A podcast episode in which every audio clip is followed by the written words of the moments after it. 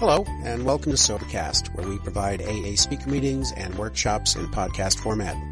We're an ad-free podcast, and if you enjoy listening, please help us be self-supporting by visiting Sobercast.com, look for the donate link, and drop a dollar or two into our virtual basket. We hope you enjoy the podcast. Have a great day.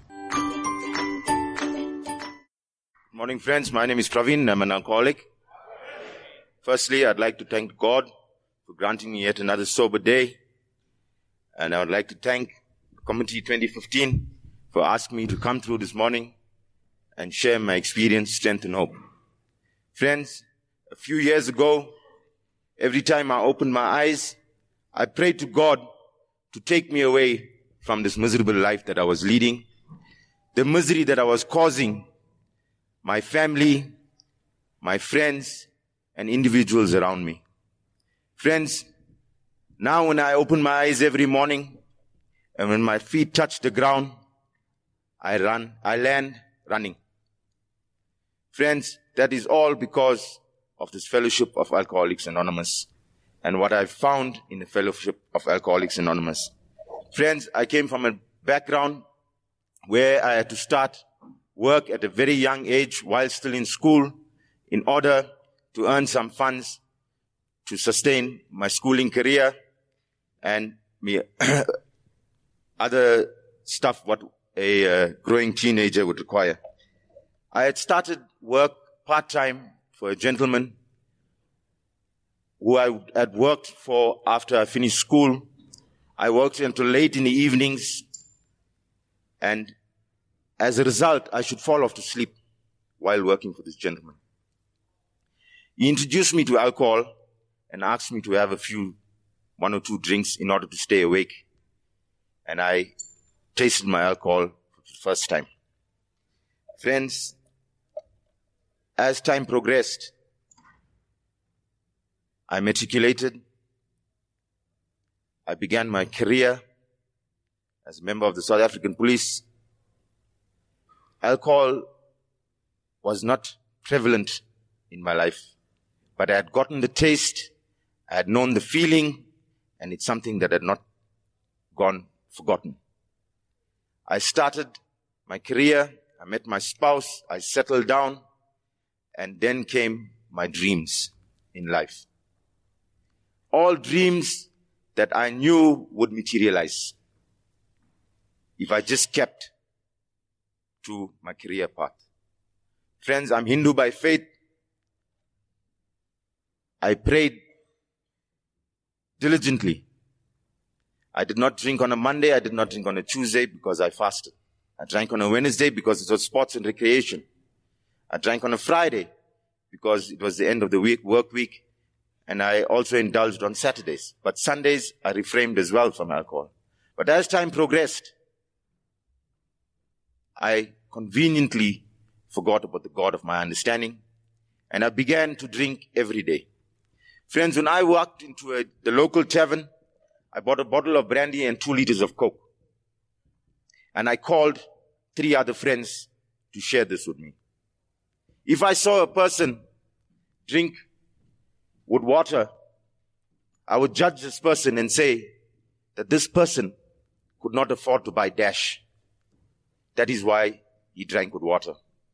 When I saw a person shake and shiver when he put the tumbler to his mouth and most of the contents of the tumbler fell over his shirt and he just managed to sip the last bit of it. I said to myself, I would never ever reach that stage. Never. Friends, I reached a stage where I had to be helped to hold a tumbler. I reached a stage where water was no longer the dash. I drank neat from the bottle. My family had come to the realization that I had gone overboard. So they asked and pleaded with me to go into rehab. I accepted, but I wanted to go to rehab at my own conditions. I wanted an air conditioned room in the rehab. I wanted weekend pass at the rehab. I wanted unlimited phone calls home. I was promised everything, When I walked into the rehab, the guy searched me and he took out all my property and he left it aside. I looked at my wife in disgust. When the guy took me into the rooms, the doors shut. It was actually not doors, it was gates, like prison gates shutting behind you. I was petrified. When I walked into the room and he was showing me my, my room, I said, but where's the aircon? There's only a fan. He said, no, no, the other patient is using the air conditioned room. As soon as he's gone out, then you can occupy the air conditioned room. That building never saw an air conditioner. When I came down to use the phone at the call box, they said, I'm sorry, you cannot use the phone. Only after eight days you can use the phone. I said, but that can't be possible because I'll be getting a weekend pass. That's what I was told. They said, you'll walk out from here 28 days later, my friend. At this utter disgust with my wife, I wrote a very, very strong letter and tried to get it to be sent to her. They said, there's no post.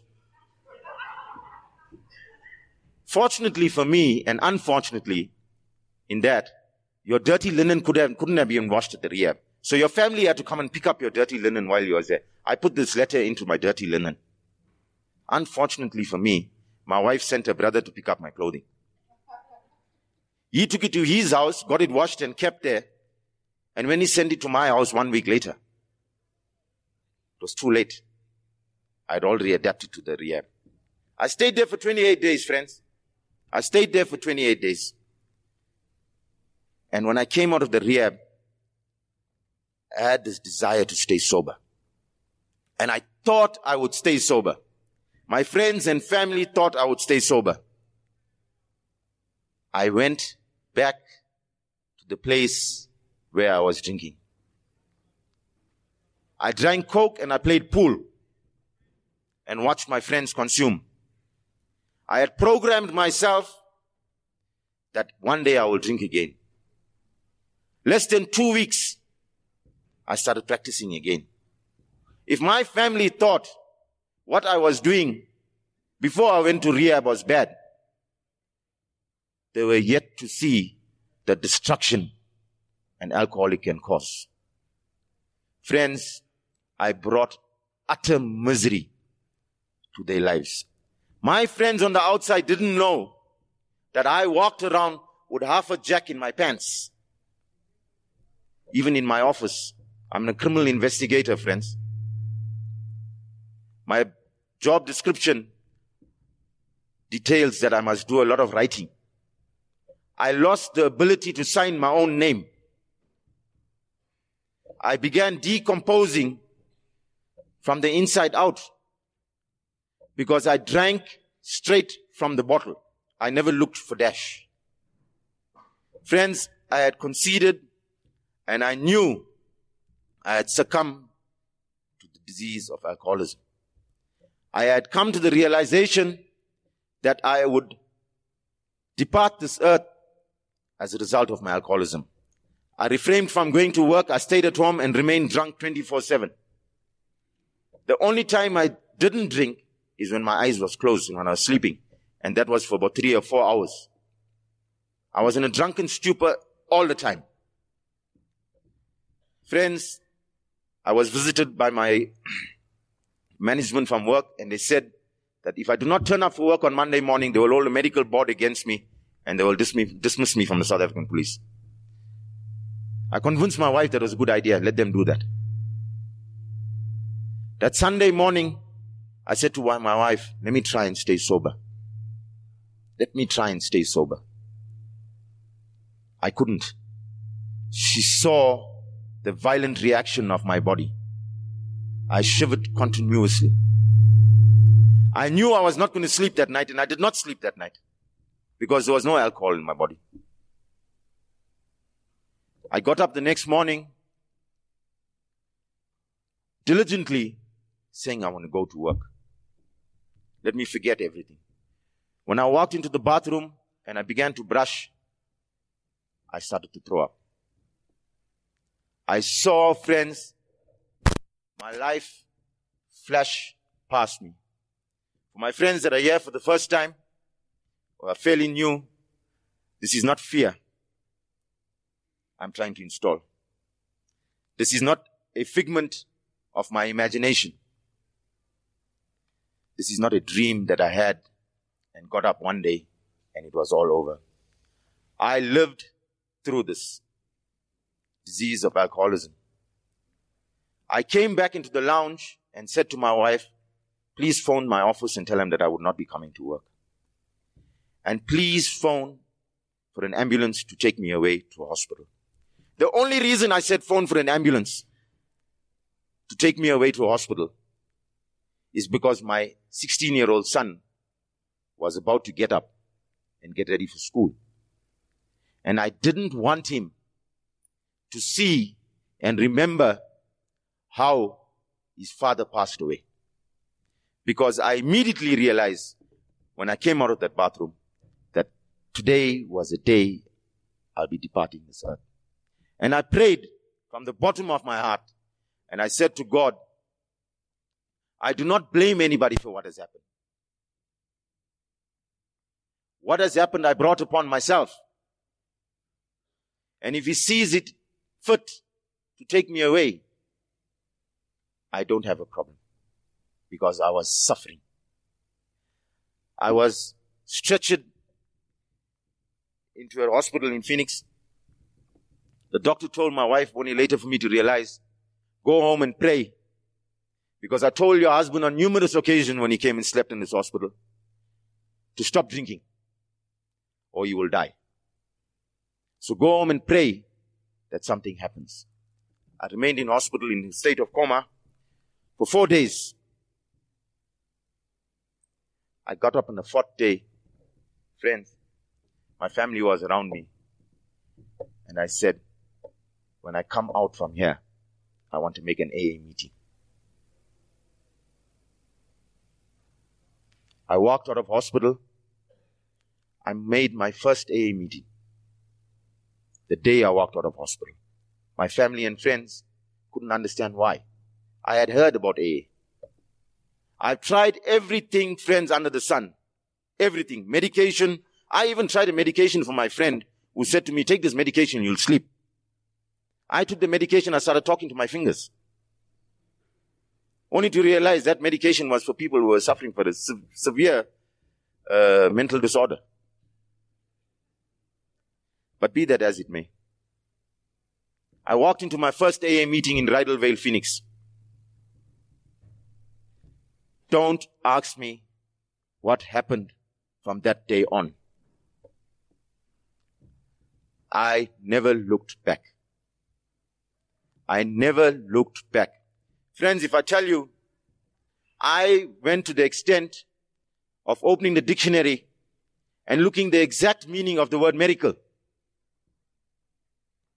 How is a man who suffered from such severe alcoholism get up from a state of coma and asks to make an AA meeting, makes an AA meeting and doesn't look back with no medication?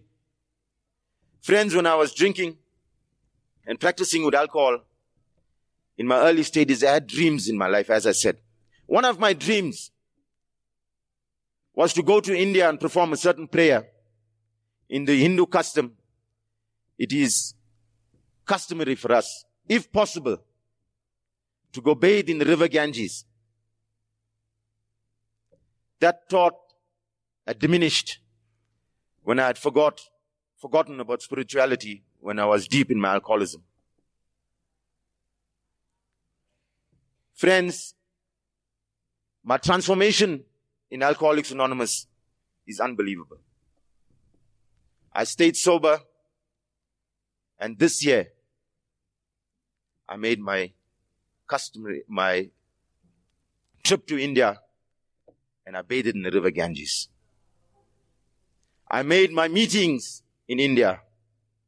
I shared in India meetings. I explained, gave them my strength and hope. And I said to them how a fellowship that doesn't give anybody any medication to take only teaches us how to live sober, got principles, traditions, and ways of life to follow. And a human being can achieve the ultimate. The ultimate.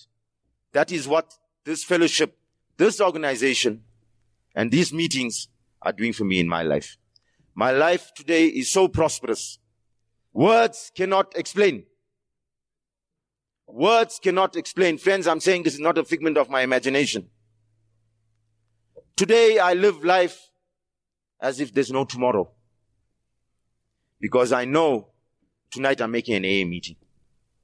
Tonight I'm going to be meeting my fellow AA members.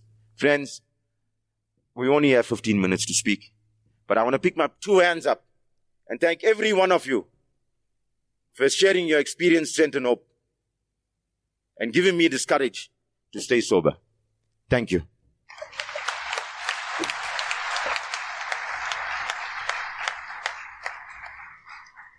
Uh, I'm sorry we have to start all over again. Um, good, good morning, friends. My name is I'm an alcoholic and a grateful member of the fellowship. Um, yes, so good to see so many friends, old friends, and the kisses and the hugs and the love that I feel in these rooms. I've got mine written down because um, I won't remember everything. So I'm just going to read from what I prepared. Is that, um, first of all, I hear a lot of people say step one is the only step we have to do perfectly. While I tend to take what I need and leave the rest when it comes to slogans. This one I hear a lot. And although I feel like I have, I have had a meaningful step one, step one experience.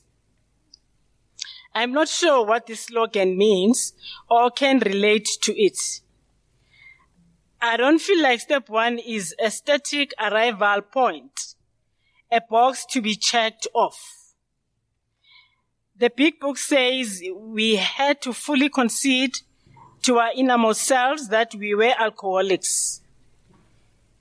This also seems to me to imply a state of completion with this step. Um, I'm wondering how many other experience, how many other people experience this step. How do you know if you have fully considered?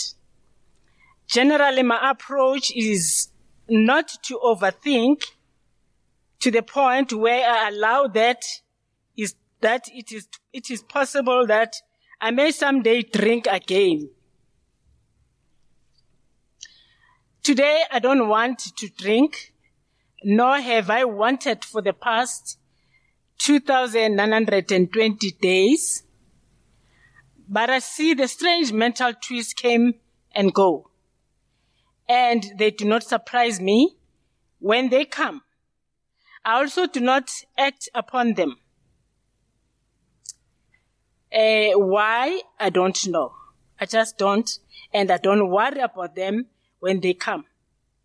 It feels more like letting go than anything in particular that I do. I certainly don't remind myself of how bad it was. Better to light a candle than to curse the darkness. Thank you.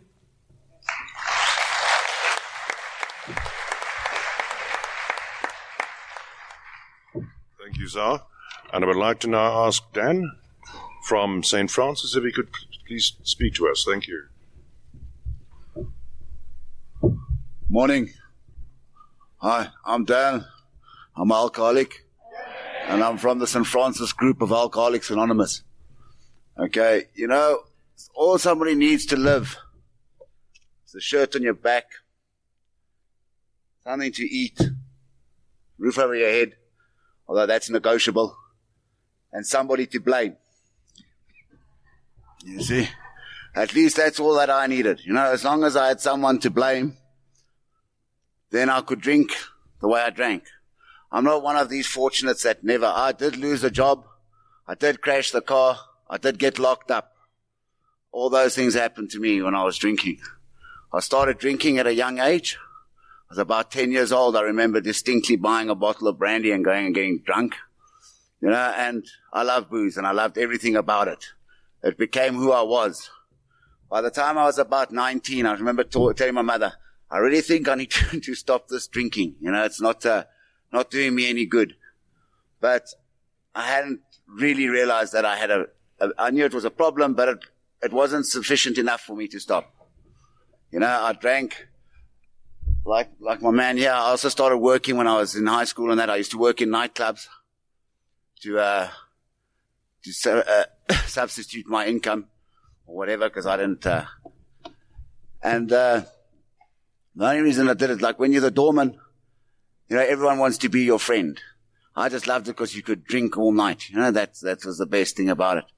You know, I've often wondered, you know, why I've got this drinking problem is that people always say, you know, when you come into AA, it depends. Uh, you know, it's the job that I do. That's why I drink like I do. Like the person said, you know, us traffic cops, when we, when we get together, yeah, we get drunk. And other uncles say, I, I, us people from, uh, from, when us chartered accountants there at, at, uh, at Ernst and Young, when we get together, fuck, you never seen drinking like that before, you know? You know, that's all a load of crap. My first job I ever had, I was Father Christmas. I was 15 years old. I was Father Christmas at Dion's here in Wynberg. And me and the other Santa, we both got fired for drinking on the job. Now, so if there's a prevalence of father, uh, of, of, so doesn't matter what occupation you are. if you're an alcoholic, it's going to find you. You know? I've, uh, you know, I, I, I, always struggled with this thing, you know. I, I, I, I can find a resentment in an empty room. You know, and, uh, and my biggest problem was the two people I had resentments against were both dead. So it didn't really help. I couldn't really, you know, so the only way I could act up against them was to drink, I suppose, you know. And drinking is what I did, you know, that's, that's, that's who Dan was, you know. Dan, it was, it was, it was everything to me. Like, if I was angry, I must drink. If I'm sad, I must drink. If I'm happy, I must drink. It was my solution. It was never my problem. Whatever, I didn't think, but other people would tell me it was my problem, but that was their thing. I was also, I'm allergic to alcohol. When I, when I drink it, I break out in handcuffs. And, uh, and the, you know, and life, uh, it was always one thing after another. You know, they say you reach rock bottom. I've, I've been hitting rock bottom since about the age of 16, 17. You know, things would happen, but I just never accepted that they were a problem. Like I only realized when I came into AA that I used to be a hobo. I used to live in the guard tower in the Durban beachfront. You know what I mean? For intents and purposes, I was a hobo. I didn't have a, a, a home, but I never thought of it like that because I was having a drawl in my mind, you know? And, uh, that was always the things that always used to happen to me. I just would just go from one, one bit of crap to the next bit of crap and then I'd claw my way out of it only to fall back down. I was also a terrible drinker. I suffered from, uh, from blackouts. And I used to do heinous things. Most of the stuff, some of the stuff that I've done, most people, if, if it had to happen to them, they would, they would, they would, if they were, if they weren't insane like me, they would have stopped drinking immediately. I recall one time I did a geographical. I went to Cape Town to try and avoid the crap that I'd got into. And I didn't have a job or anything. And my mates said, okay, Dan, here's 20 rand. Go downstairs, the pub downstairs, you can get this out.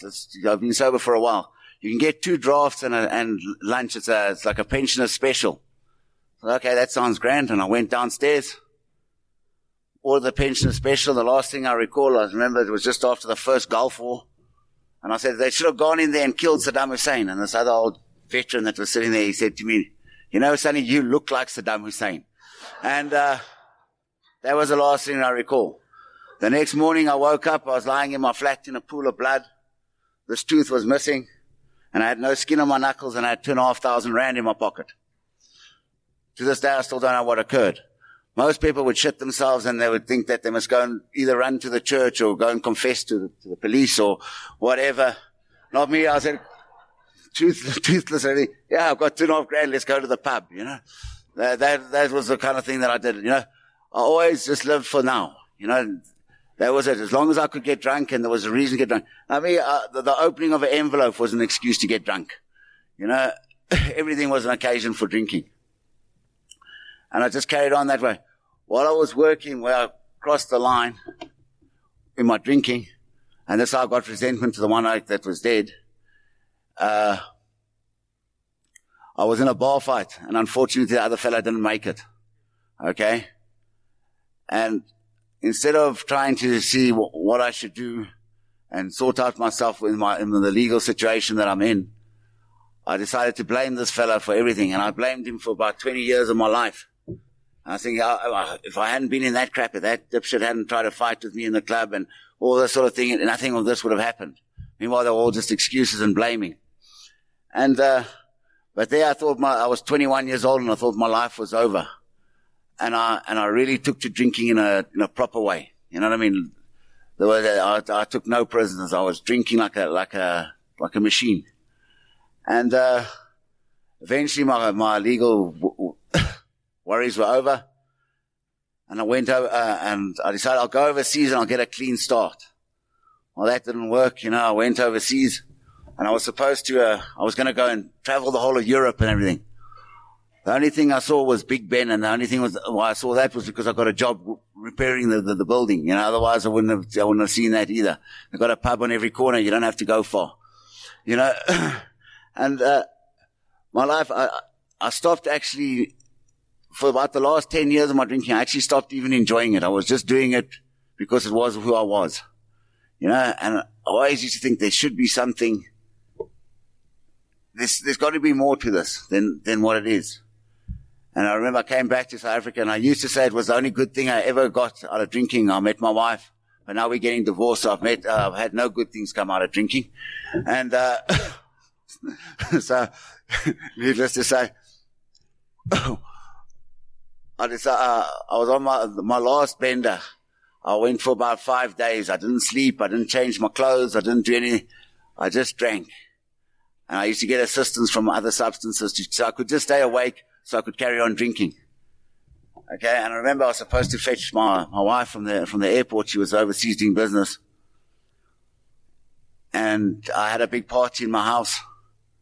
And, uh, she came walking in the door. I'd completely forgotten to fetch her. And she just looked at me like I was a piece of crap.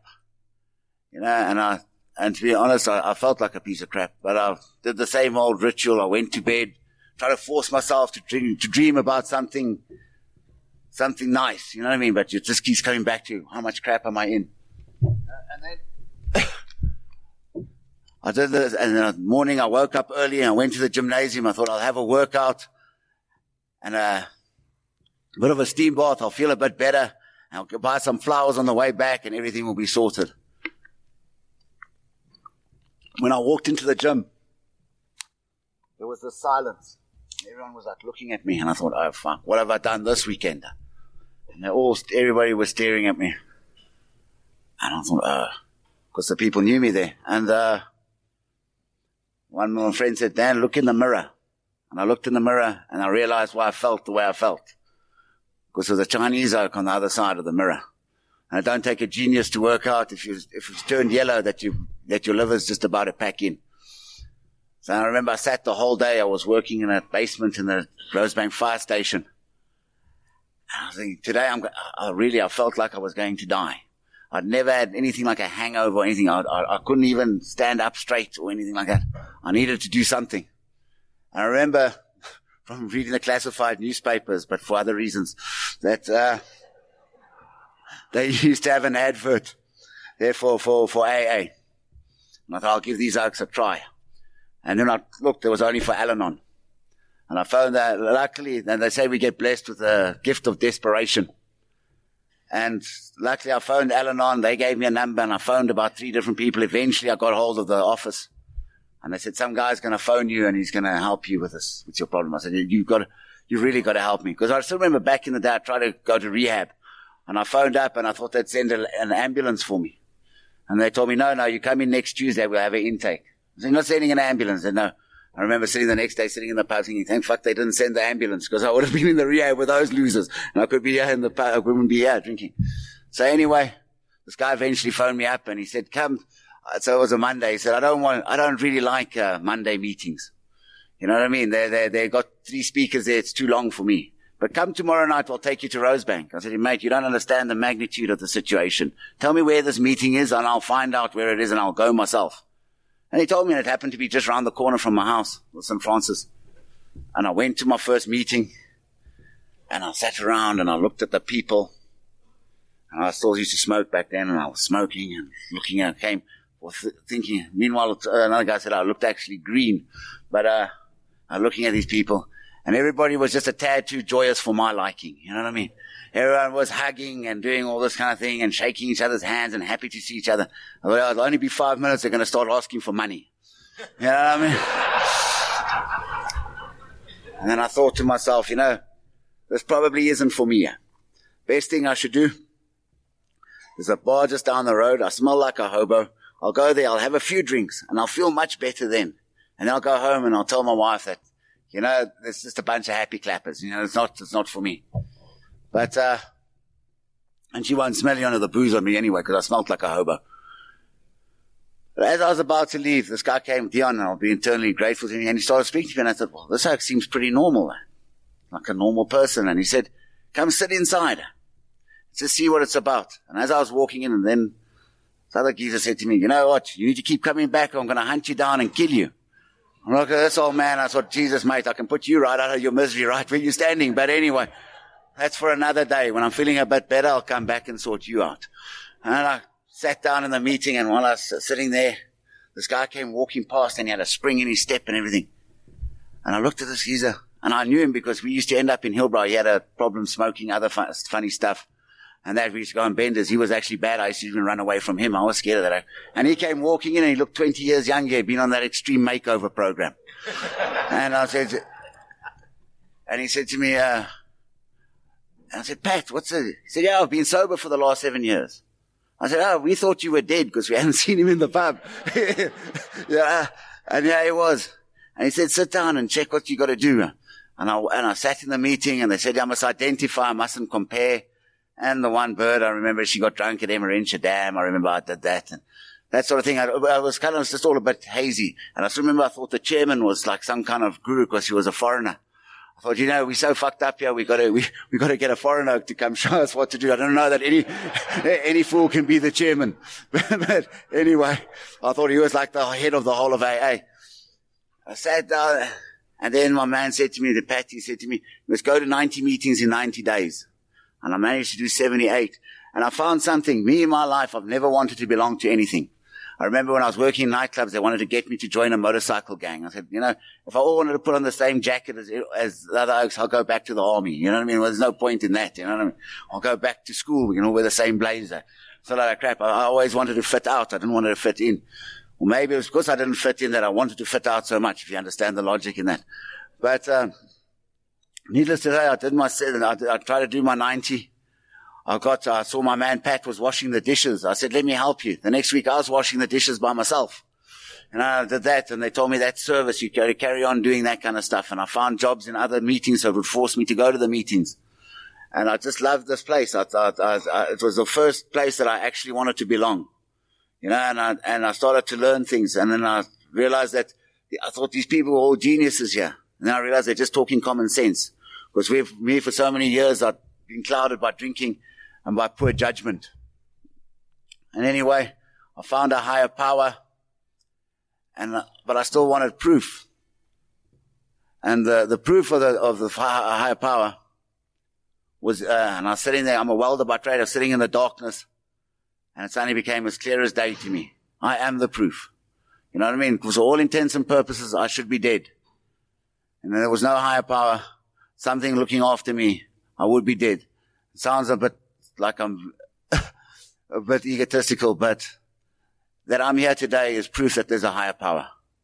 And you know, and, and every day since in, in, in AA, is, uh, it's like a, it's like a blessing. You know, we have bad days, we have good days. Life, life deals me problems. I've had a really tough month, but I get back up and things and things work out. You know, it used to be I used to have an anthem, you know, Chumbawamba sang it. Danny Boy pissing the night away, pissing his life away. That's what I used to be. I used to gets knocked down, he gets up again, he drinks a whiskey drink, he drinks a lager drink. But now I just go to a meeting and my life is fine. You know, and I speak to fellow AA people and everything works out just grand. You know, I've, I, I accept 100% that I'm an alcoholic. You know, I know it. I know for me to drink is to die. And I'll, and it won't be a pleasant way to die. You know, and okay, I've overstepped my, my boundaries. Thanks.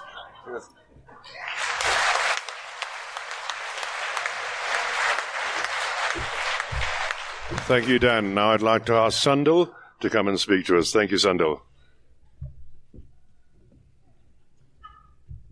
Thanks. I'm an alcoholic. My name is Sandal. Hi, everybody. For the grace of God and the fellowship of Alcoholics Anonymous, I've not had a drink since the 11th of November 1998, and for that I'm grateful. I'd like to thank.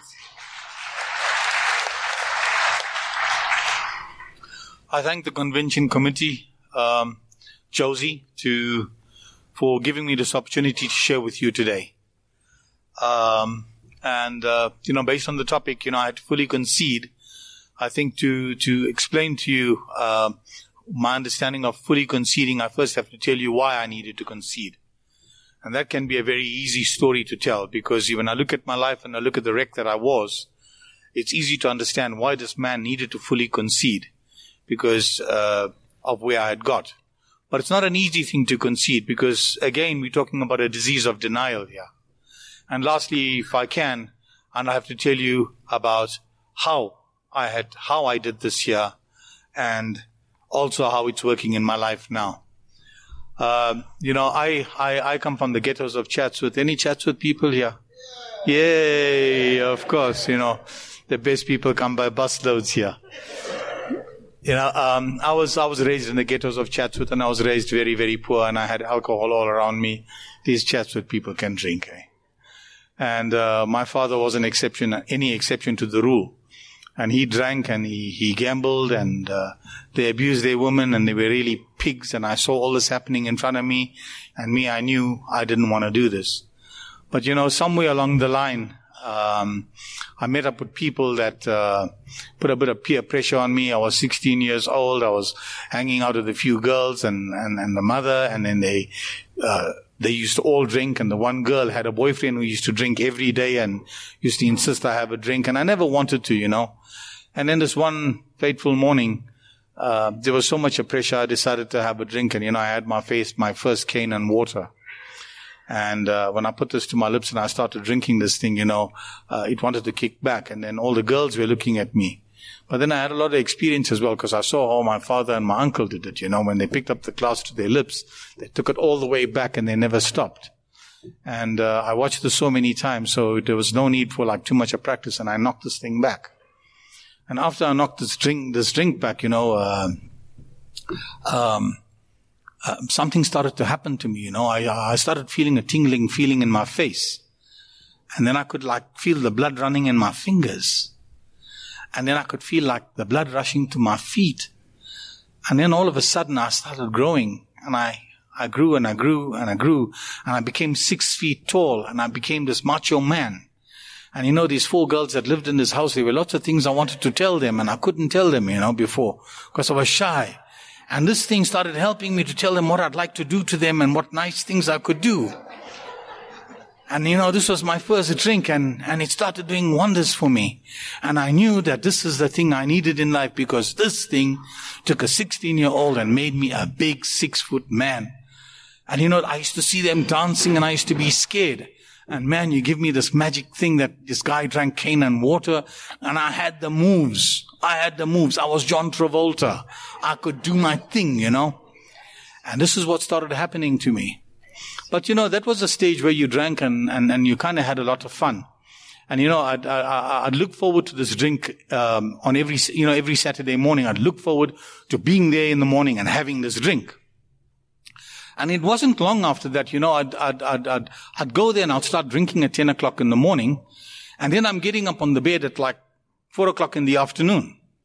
And when I get up, there's these girls sitting on the bed and they're giggling and they're talking about me. And I'd get up and I'd rub my eyes and I'd enjoy this, this, this, this, this attention that I'm getting. And they'll tell me, Sandal, but you're such a lunatic when you drink, eh? You know, you had your underpants on and you went next door and you wanted to kiss that man's woman. And then you want to run on the road with your aunt. You know, and I've been doing these things and most of which I can't remember. But I was getting the attention and I started loving this alcohol. But you see, hindsight is also a beautiful thing, especially when you're in Alcoholics Anonymous. Because you see, today I don't have to work out when did I cross that invisible line between heavy drinking and alcoholism. Friends, I was 16 years old. I started drinking at 10 in the morning and I passed out and I couldn't remember what happened. And Sandal knows that he's an alcoholic from the first day he picked up a drink because that was the pattern for the rest of my life. That was the pattern. No matter how hard I tried, no matter what the occasion was, I knew that when I started drinking, I'd only stop when the alcohol was finished or I had passed out. And also I knew something else. It made me intelligent, very intelligent. You know, when I, when, when I started drinking, if you spoke about motor cars, I was a motor mechanic. I knew everything about it. If you're a carpenter, I knew about that too. Insurance, I know about that too. I met a nuclear physicist and taught him a few things too.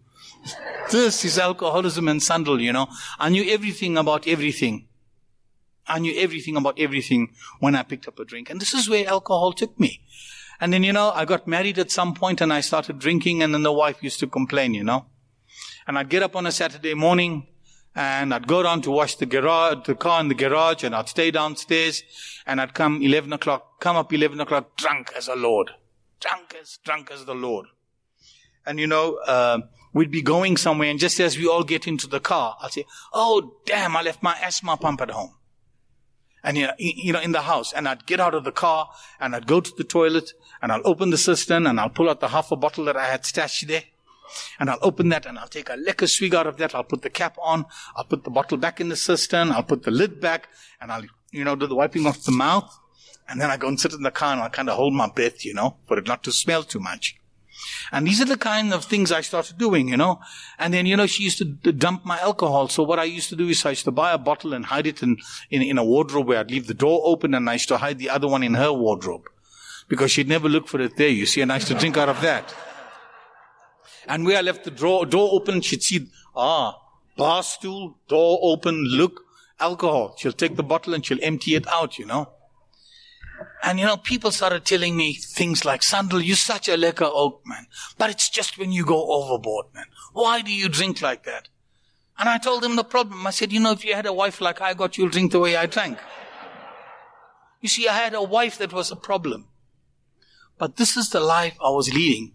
But friends, you know, that stage of life is where I was drinking and I thought I had a lot of fun. Because in the beginning I drank and I knew I was having fun. And I got to stage two where I drank and I thought I had a lot of fun. I drank where, you know, I'd go out on a Saturday night. Guy, two of us would go out with three girls. And then the next morning the mates would phone and say, hey, how did it go? How were the chicks? I'd say, hey, what a lekker time, man.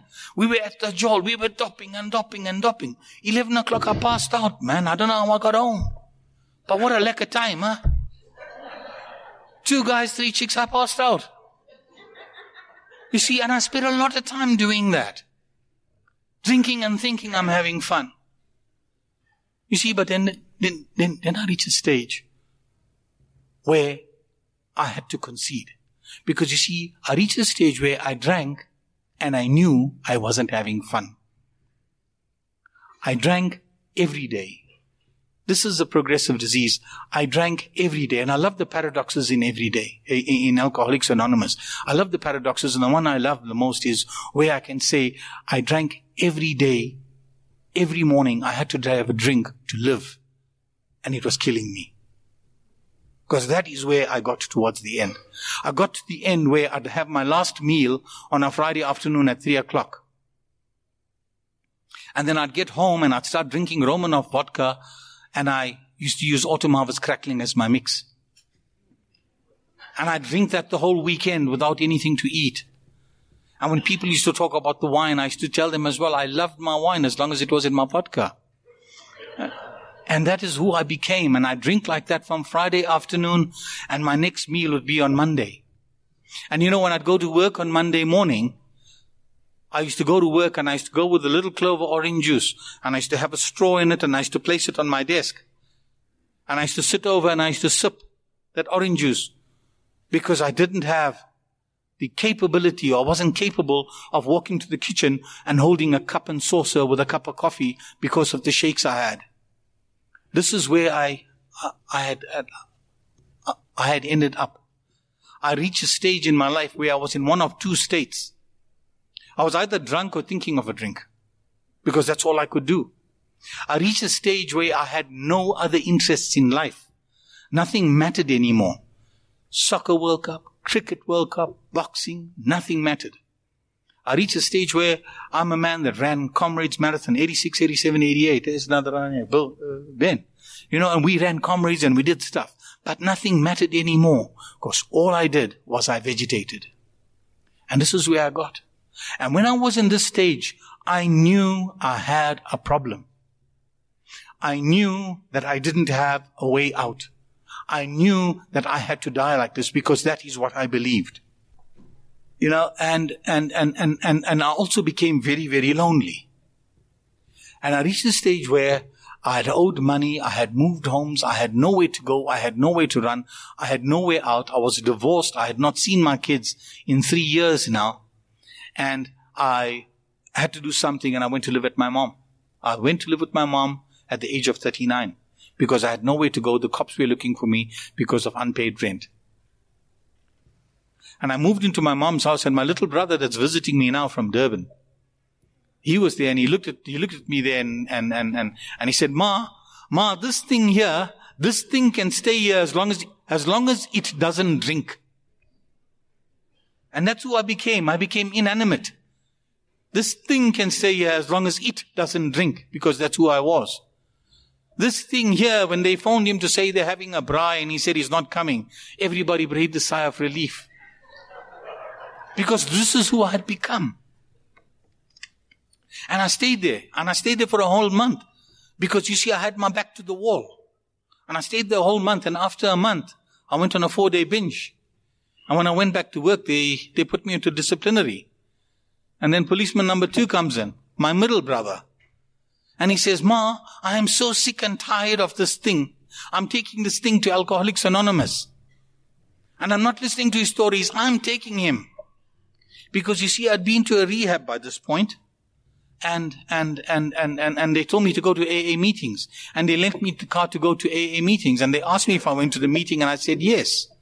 But I used to go to the meetings and I used to sit outside, outside the car park and I used to drink. But I went to the meeting. So, you know, I wasn't telling a lie, and this is what I was doing. You see, and this is, this is, this is a stage I had, uh, I had reached where now I had seen my kids, you know, for three years. And then by the time I did my fifth meeting, I knew, I knew I had met a bunch of people that were like me and they understood me. Because you see, people outside don't understand me. They never understood me and they never understood why I drank. In fact, people today don't even understand me. Because people will say, Santal, you in AA for so long, you haven't had a drink in so long. Have a drink, man, one won't kill you. You see, one will kill me. They don't understand me today either and they never understood me then. And this is who I am, you know. And you know, I joined this fellowship of AA and I knew I was in the right place and I started making meetings. And these chats with people, I promise you, Alcoholics Anonymous members, they held me by the hand and they walked me through this program of recovery. And this program has worked for me. And they took me through the steps. And in chats with, you know, they, they, they, they don't say it is suggested, they tell you what to do. Suggestions for people who want to be politically correct, you know, it is suggested in the big book and they say in chats with, he'll sponsor you. You'll pick him and him up for a meeting. That's where the step meeting is. Go. They didn't say it is suggested you go. I advise you go. You go and you did what you were told to do. And that's the AA I grew up with.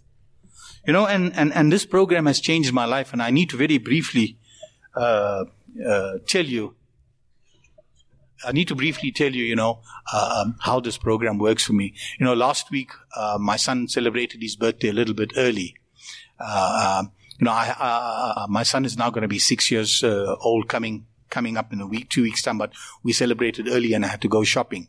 And you know, when I went shopping, I came back with these huge bags and I came back with the stuff and I showed my wife, you look at the gifts I bought. She says, Sandal, but that's for wrap gift. We only got eight children coming. Why you bought 20?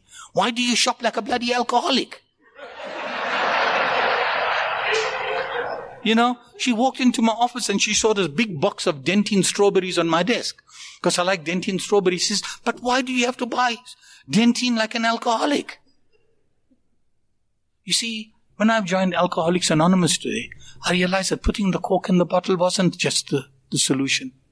There is so much more in my life that needs help. I never walk into the store and buy one bubbly chocolate. You gotta buy four. What's wrong with you? Because I am an alcoholic. But this program of recovery helps me to concede to my innermost self that I have problems and I can work it and I can overcome this. As long as I stay with you and I remind myself that you're an alcoholic and if you're an Alcoholics Anonymous, they will hold your hand and they'll take you through. Thank you for letting me share.